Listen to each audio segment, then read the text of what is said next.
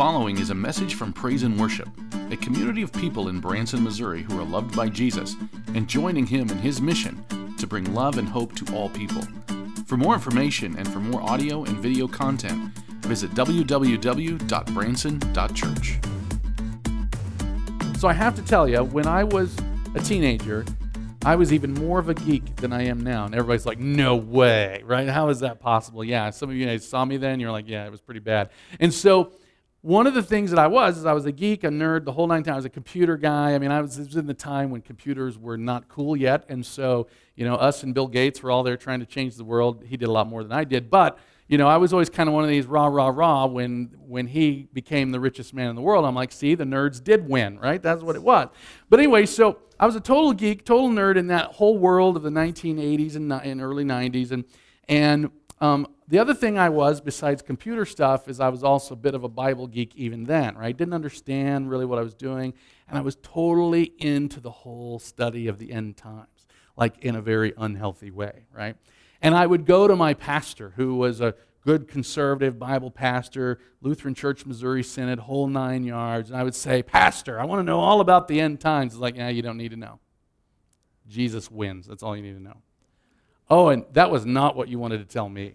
I mean, the whole Jesus wins part, yeah, high fives, but I want the details, right? I want the nitty gritty. And I would come to scriptures like we've just read here in Matthew 24, and I would study all of it. And I began to play the game that everyone was playing in the 80s and the 90s, which was pin the tail on the Antichrist, right? That's what we were trying to do. Who is it? Because, you know, in the 1980s, there was this guy named Gorbachev. You know, some of you guys remember, know, Mikhail Gorbachev. And I mean, he even had like that birthmark on his head. So it's that one passage, that one obscure passage that everyone would take out of context. And like, you know, he had this mark on his head. I mean, he had to be the Antichrist, right? Well, then when, you know, the wall came down, we're like, well, maybe not. You know, and, and the game continued, right? And so then it was Saddam Hussein, and then, then it was Barack Obama for the Republicans, and it was Donald Trump for the Democrats, and everybody. I mean, this is what it goes on to be, right? It's ridiculous. And I was swept away in it. So I'm just trying to tell you that's not what the study of the end times should be about for God's people. This is about hope. This is about looking out at the world or flipping on the evening news. May the Lord have mercy. Maybe the cable news. Oh my goodness. And you, you watch it for 30 seconds, and all of it is is this big fear mongering thing so that you'll tune in through the commercial break, right? That's what it is. And so it's designed to do the opposite of what the story of the scriptures is to do. We don't use the newspaper or the internet or the evening news or the cable news to define what is in the story of the Bible. We do it the other way around. We take the story and we learn it and we know what it is so that when all that stuff happens, we're like, no problem. Turns out my old pastor was probably right, even though I don't want to admit it. Dale, somewhere, you know, hear me out. But um, yeah, all that matters is Jesus wins. And this actually becomes very relevant to you and to me on our daily life journey because we face this kind of stuff all the time. I want to put on the screen Matthew 24, verses 15 and 16. We're going to put a couple of these scriptures up and zoom in on them that we read um, because the first thing we want to zoom in on is this idea of what is hope. We said it earlier, and it's worth saying it again. My Uncle Marty would always say, um, call a thing what it is. Don't, don't sugarcoat, right? Sugarcoating is one of the most dangerous things that can happen in the world. Okay? So, so uh, you know, a few weeks ago, we put my father in law in the ground. We did. And somebody might say to me, you know, well, he's in a better place now. And I'm like, have you ever gone in the ground? I don't think that's a better place. And they're like, well, I don't mean that, Mark. But you see what they did right there? They started sugarcoating, right? You know how when we were at the funeral home, and I found, found it interesting, there was the younger funeral director who was sort of taking over because the, the, older folks are retiring. And so, but the, the older guy would still come and help the younger funeral director. And he would come in and he would say, okay, we're going we're gonna do this thing with the hearse. And she was like, no, it's the coach. You see what happened there? You see what happened there? We're sugarcoating. Guys, call a thing what it is. Death is bad. The Bible calls death the enemy, the last enemy that will be defeated because of the resurrection of Jesus. That's why Christmas, that's why we celebrate Christmas, because Jesus was born in Bethlehem to bring about the restoration of all things. And that includes the resurrection of the dead. It includes dead people coming out of the dirt, That's what it is. That's what hope is. We don't look at the graveyard and go, oh, well, it'll all work out. No. No, we look at the graveyard and like, that's going to be the place where the party is on the last day because Jesus is coming back. He ain't done yet, right? This is what we're talking about. And right in the middle of Jesus talking about how the end will come and this will happen and that happen, there's this passage, Matthew 24. And we gotta we gotta unload or unpack it and see what it is. He says, So when you see standing in the holy place the abomination that causes the desolation, we're gonna have to talk about that phrase, because for like for the end times geeks like I was, I mean, those are like code words. Those are fighting words right there. Spoken of through the prophet Daniel, and then there's that let the reader understand, which might as well say let the reader be confused. Then let those who are in Judea flee to the mountains. Jesus was calling a thing what it is. Okay? So, just to give us a little mini, mini calendar of the first century, Jesus was saying these words, best bet, probably 33 AD. In about 40 years from then, the Roman Empire would arrive on the doorsteps of Jerusalem and destroy the city. And they would be certainly an abomination that causes the desolation. And then that phrase, we'll talk about in a minute, but they, they, leveled the city. And to this day, if you go to Jerusalem, there's only one wall left of the temple, and it's where everyone goes to cry. It's called the Wailing Wall, right? And they go there because all of the things they put their hopes in seemingly were destroyed. And here Jesus is saying, this is not, it's not about that. He said, you, you destroy this temple, and I will raise it again in three days. You see what he did there? You destroy this temple, and I will raise it again in three days. Everyone goes to the wall to cry. And the reason they cry there is because there's no hope there. There's optimism, maybe. Well, maybe someday, you know, we'll get to somehow have peace with all the people here in Jerusalem and rebuild the temple, blah, blah, blah. Even Christians will participate in this because they're missing the point. The point is, what, what was Daniel talking about? Remember, it's spoken of through the prophet Daniel. Let the reader understand means time to go do a Bible study. Time to go read book of Daniel. And everybody's like, yep, I'm not doing that. Football's on today, so check in with me later. But the idea is, what I want you to see and I want you to grow in is that Jesus was saying, hey, there's going to come a day when all this stuff is going to be destroyed. And that was true for them. He said, this generation will not pass away before these things happen. 40 years later, boom, it happens, right? But at the same time, there is this, there's this thing when you're reading Matthew 24, because it's like looking at a painting. Some of the things are in the foreground and some of the things are in the background. And to us, it sounds strange because he seems to move in and out of the things that were going to happen right then and the things that were going to happen later when the sun is going to turn dark and the sky and the nations will mourn and all that language. Guys, in this world, the end times is so simple. And I always made it so hard. I always tried to do the charts and all the graphs and all the technical stuff. It's just so simple. Jesus is coming back. And when he comes back, it's going to go really good or really bad. And it, this is not a left behind kind of story. This is a, the good news is he's going to make all things new. But some people don't want it. Okay? That's inexplicable. I don't have any answers for you there. Scripture doesn't talk to that other than to say that's terrible. That's bad.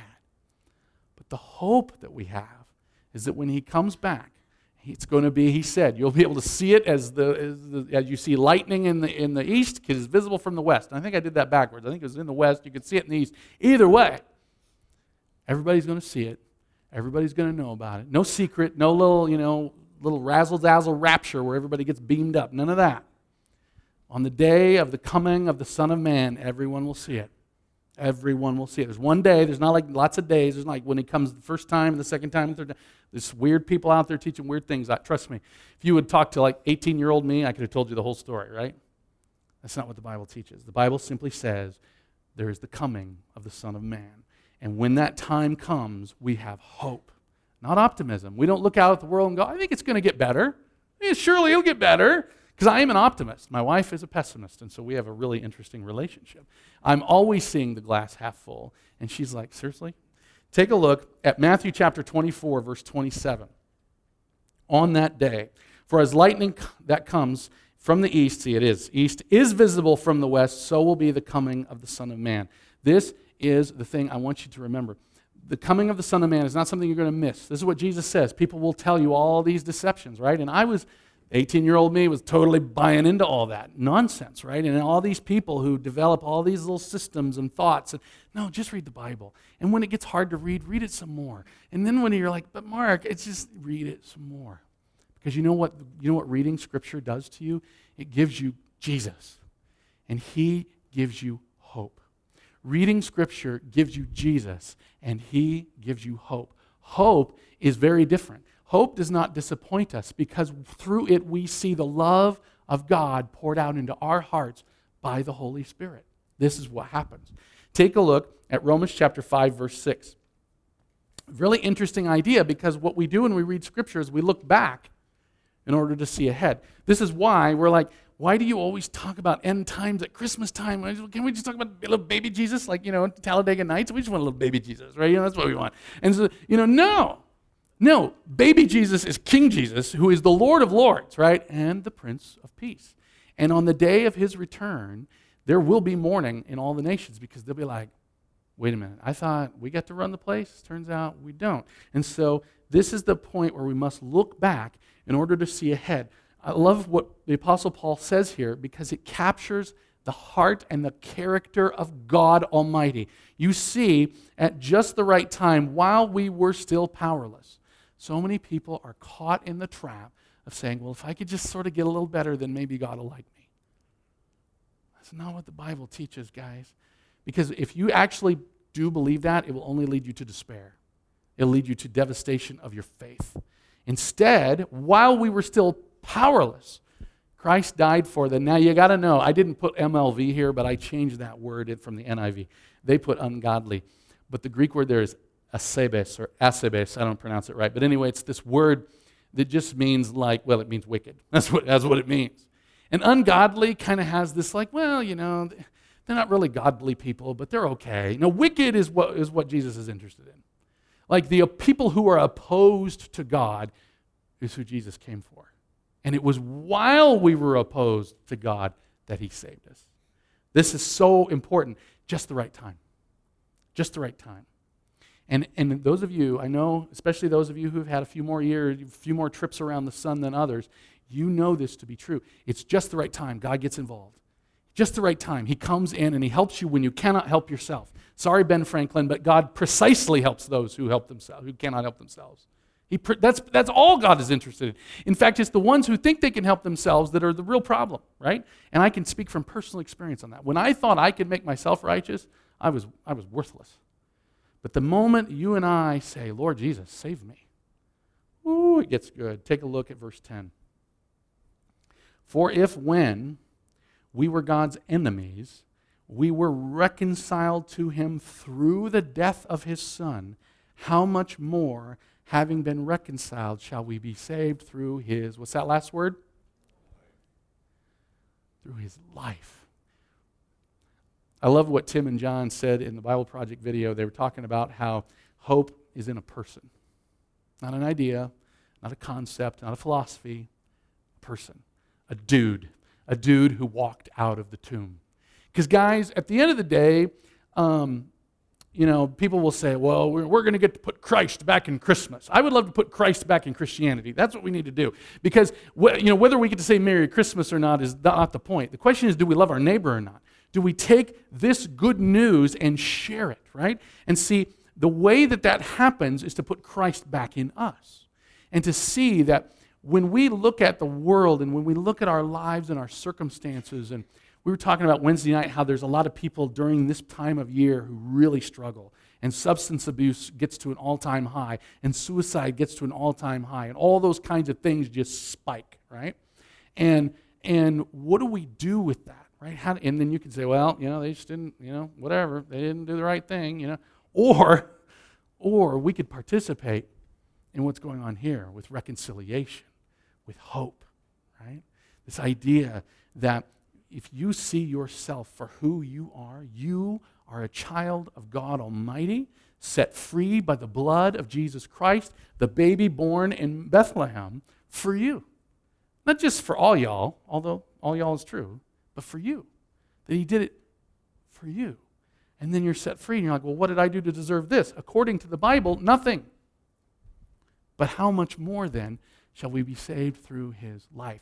Because this idea of resurrection comes rushing back in. And it's where we, it's where we conclude our time because we say it like this. So, Mark, you said death is bad, right? The Bible says death is bad. It's the final enemy to be defeated. Yes, it is. So when we talk about the end times, and we talk about all these different things happening, and we're, you know, we don't know when it'll happen or how it will happen, what we do know is on the last day, Jesus will come back, and the dead in Christ shall rise first. 1 Thessalonians chapter 4. And they will come out of the ground, out of the ocean, and out of every other place. If they've been cremated, then whatever, it doesn't matter. Those ashes are coming back. It doesn't matter. And then we who are still alive will be caught up together with them in the air. This is the promise of God. It's because we do not, we do not believe in our, our scripture or story is not this idea that if you're a good person, you'll float away. Like we were talking about, it's a wonderful life, right? We were to go into that movie, and you know, when somebody dies, an angel gets its wings. Like, oh, you know, no. When somebody dies, they're with Jesus, those who trust in Him, but they're waiting, just like you and I are. We're waiting. We're hoping for the day in the book of Revelation, they're like, How long, O Lord? You know, all through the Psalms, How long, O Lord? How long, O Lord? When the mission is done, the reason the Lord delays is because he loves everybody, and his desire is that all people would be saved and come to a knowledge of the truth, which is Jesus died for you and he was raised from the dead so that you and I will be just like him. We will have perfect bodies, which I can't even imagine, right? What would happen if my body was perfect? You know, I can't tell you because it'd be pretty amazing. But what would happen? You know, you know anybody here have sore knees or elbows or your neck won't, un, you know, all of that kind of stuff. Or you just think, I don't look good enough, or any, all of that. We have hope. We call a thing what it is. I was dead, but now I'm alive. You were dead, but now you're alive because of that baby born in the manger, dying on a cross, coming out of the tomb for you. Please pray with me. Father, we come before you as your children. We have nothing to offer, but we trust in your promises that it was while we were yet your enemies that you sent Jesus for us. Root that truth deep in our hearts and help us trust in you in the middle of it. Each day, as we go forward in this life, looking at the bad and recognizing it for what it is, but having hope in all circumstances, even the most terrible ones. Not because of anything other than the promises that you have given to us through Jesus Christ, our Lord, who lives and reigns with you in the Holy Spirit, one God, now and forever. Amen.